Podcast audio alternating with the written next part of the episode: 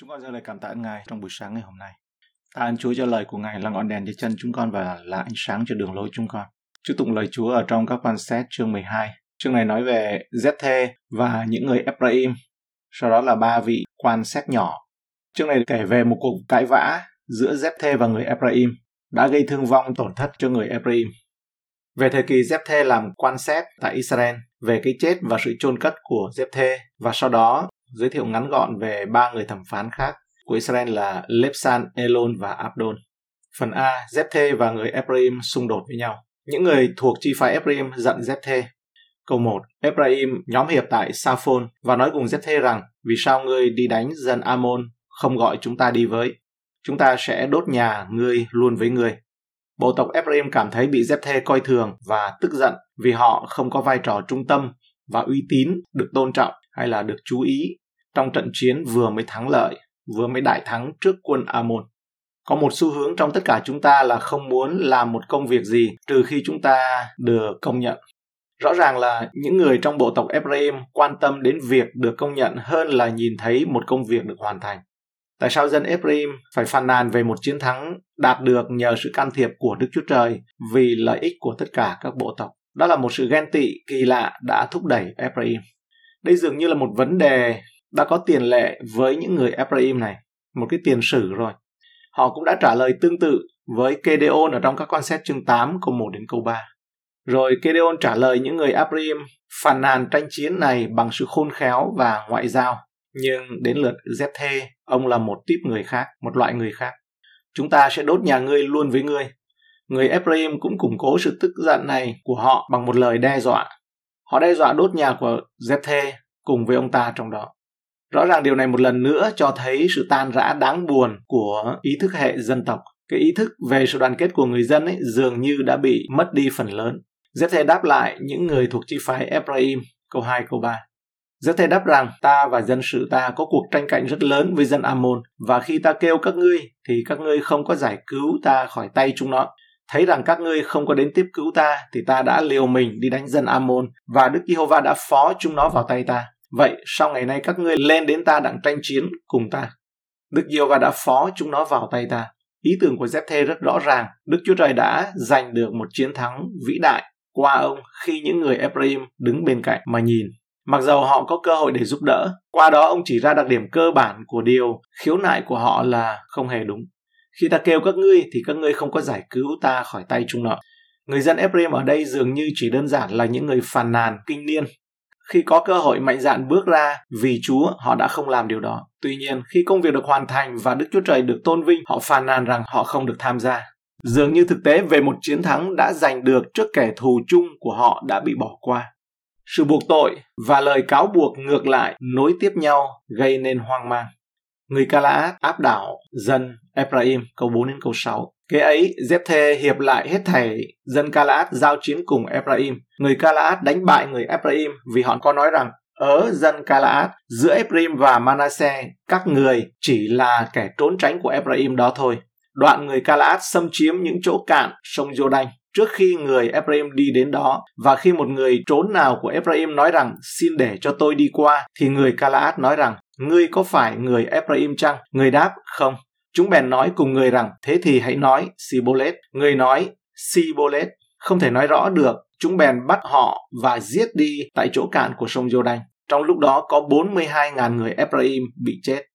Người Calat đã đánh bại người Ephraim. Rõ ràng người của Ephraim giỏi ăn nói hơn là chiến đấu, bởi vì người Calat có vẻ dễ dàng chinh phục họ.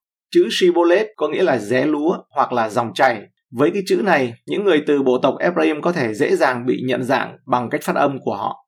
Họ đã gặp khó khăn trong việc phát âm chữ sờ là shibboleth ấy. Và thay vào đó, họ chỉ nói được chữ si, sờ thôi. Do đó họ phải tự nộp mình. Người ta nói rằng trong chiến tranh thế giới thứ hai, những người lính Đức đôi khi xác định người Do Thái Nga qua cách phát âm của họ, bảo họ phát âm cái chữ ngô, ngô bắp ấy. Tiếng Nga là kukurutsa, thì cách phát âm đặc biệt của người Do Thái ấy, nó tiết lộ xuất xứ của họ. Vậy đó là những người đàn ông của Ephraim. Người Ephraim bị phản bội bởi lời nói của họ hay là bị lộ tẩy ra bởi chính cái cách phát âm của họ. Führer nhiều năm sau cũng thế. Matthew chương 26 câu 73. Một chặp nữa những kẻ ở gần đó đến nói với Führer rằng chắc thật ngươi cũng thuộc về đảng ấy vì tiếng nói hay là cách phát âm của ngươi, cái giọng của ngươi khai ngươi ra. Cũng do đó trong ngôn ngữ tiếng Anh, thuật ngữ shibboleth đã xuất hiện như một thứ xác định bạn thuộc phe nào. Trong cách sử dụng tiếng Anh hiện đại, shibboleth nó giống như một phép kiểm tra axit hay là kiểm tra độ chua, nồng độ chua. Ngày nay, có một số shibboleth thực sự ấy, trong vốn từ vựng của một người. Ví dụ như là ở Việt Nam, người Hải Dương hay là một số nơi khác ở ngoài miền Bắc bị lẫn giữa chữ L và chữ N. Hoặc là người miền Bắc nói chung thường là lẫn lộn chữ CH và chữ TR, chung và trung. Còn trong các quan xét chương 16, chương 12 câu 6, bạn có thể biết điều gì đó về một người qua cách họ phát âm chữ shibboleth. Ngày nay, khi ai đó nói về Chúa Giêsu, bạn có thể lắng nghe những gì họ nói và học được điều gì đó về họ. Bạn có thể lắng nghe khi họ nói về Kinh Thánh và bạn biết điều gì đó về họ. Cũng đúng khi cách phát âm ngôn ngữ của chúng ta nói lên xuất xứ chúng ta từ đâu, thì lời nói hàng ngày của chúng ta cũng như vậy. Những người khác có thể nói rằng chúng ta là cơ đốc nhân tới mức độ nào thông qua cách chúng ta nói chuyện, cũng như phép thử độ chua hay là độ axit vậy. Shibboleth.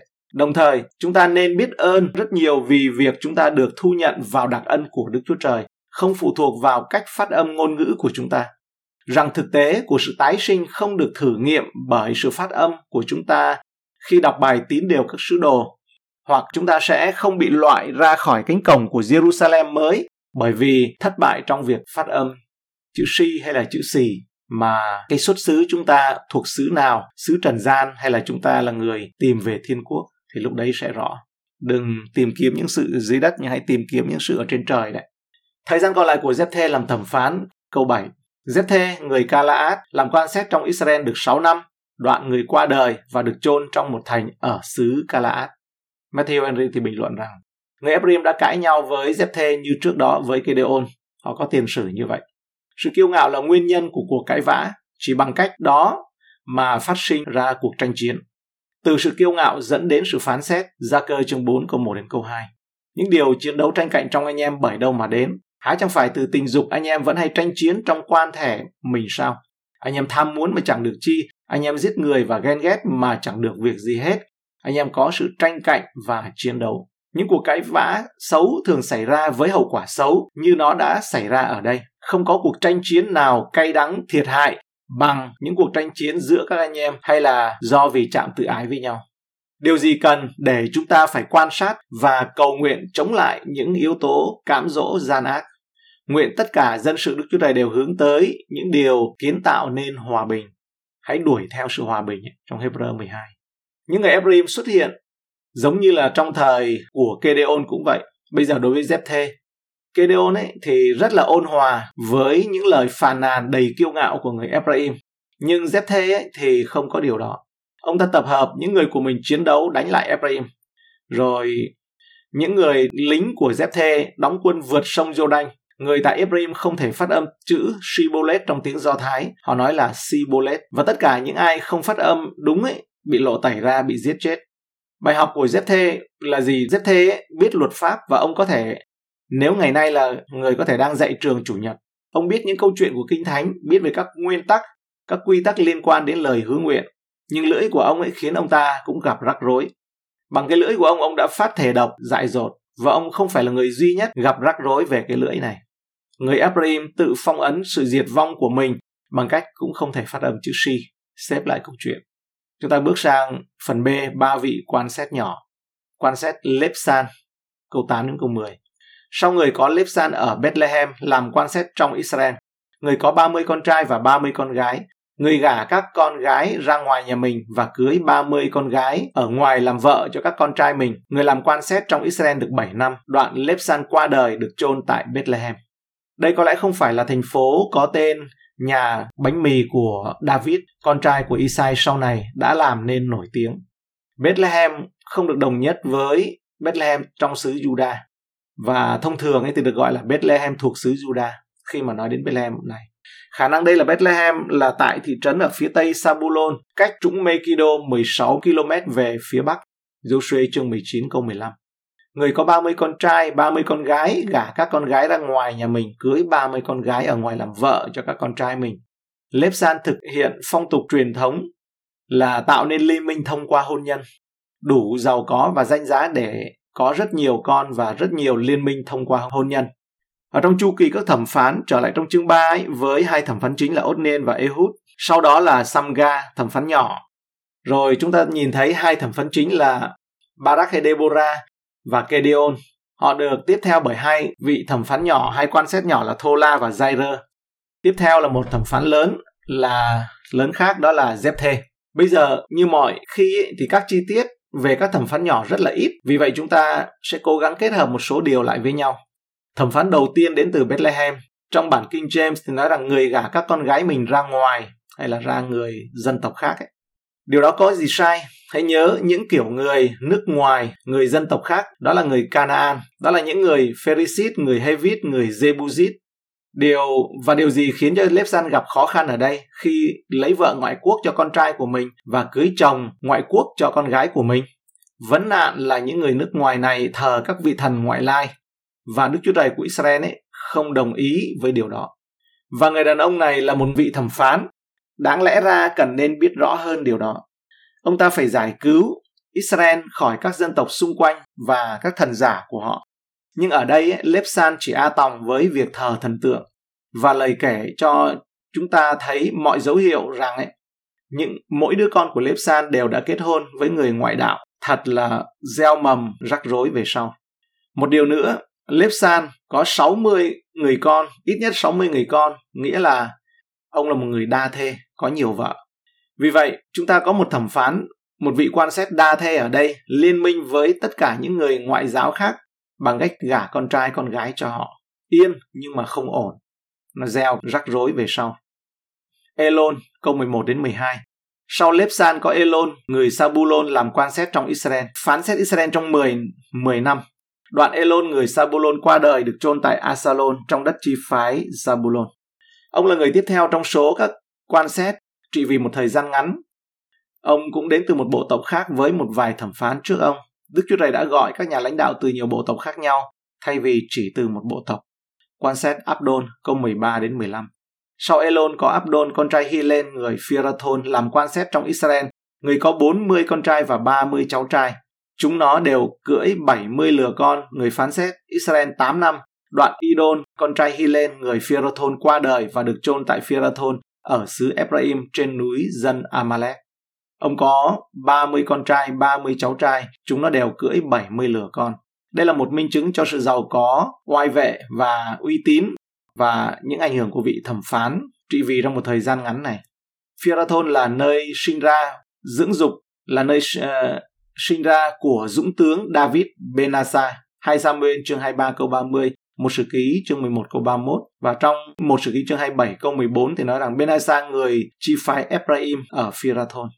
Phirathon ở xứ Ephraim trên núi dân Amalek. Đây cũng là xứ của những người Amalek mà Đức Chúa Trời đã đặt lời nguyền vì họ đã đối xử với những người yếu nhất và dễ bị tổn thương nhất trong đồng vắng lang thang khi vừa mới ra khỏi Ai Cập.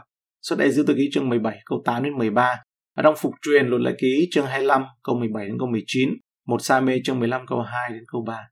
Matthew Henry thì bình luận rằng ở đây chúng ta có một bản tường thuật ngắn gọn về ba vị thẩm phán khác nhau của Israel. Cuộc sống hạnh phúc nhất của các cá nhân và tình trạng hạnh phúc nhất của xã hội là nơi diễn ra ít sự kiện đáng chú ý nhất được ghi lại trong các trang sử. Sống thanh liêm chính trực, bình an có ích cho những người xung quanh, lương tâm trong sáng nhưng trên tất cả và không thể thiếu điều đó là được hiệp thông với Đức Chúa Trời, đấng cứu rỗi của chúng ta và khi chúng ta đang sống và được chết trong hòa bình, sự làm hòa với Đức Chúa Trời và với con người tạo nên bản chất của tất cả những gì mà người khôn ngoan có thể mong muốn. Cảm ơn Chúa chúng ta. Đây là bài học hôm nay, chúng ta cầu nguyện ở đây. Cảm ơn Ngài cho bài học này trong buổi sáng hôm nay. Nhìn qua những bài học của lịch sử, Ngài là Chúa của thời gian và Chúa của lịch sử. Chúng con xin dâng lên Ngài cũng là Chúa của ngày nay về trong thời gian này. Cái chữ corona có nghĩa là vương miện. Nhưng mà vương miện không thuộc về con virus, vương miện thuộc về vua của môn vua và Chúa của môn Chúa. Con cầu nguyện và xin với Ngài bảo vệ và thương xót dân sự của Ngài.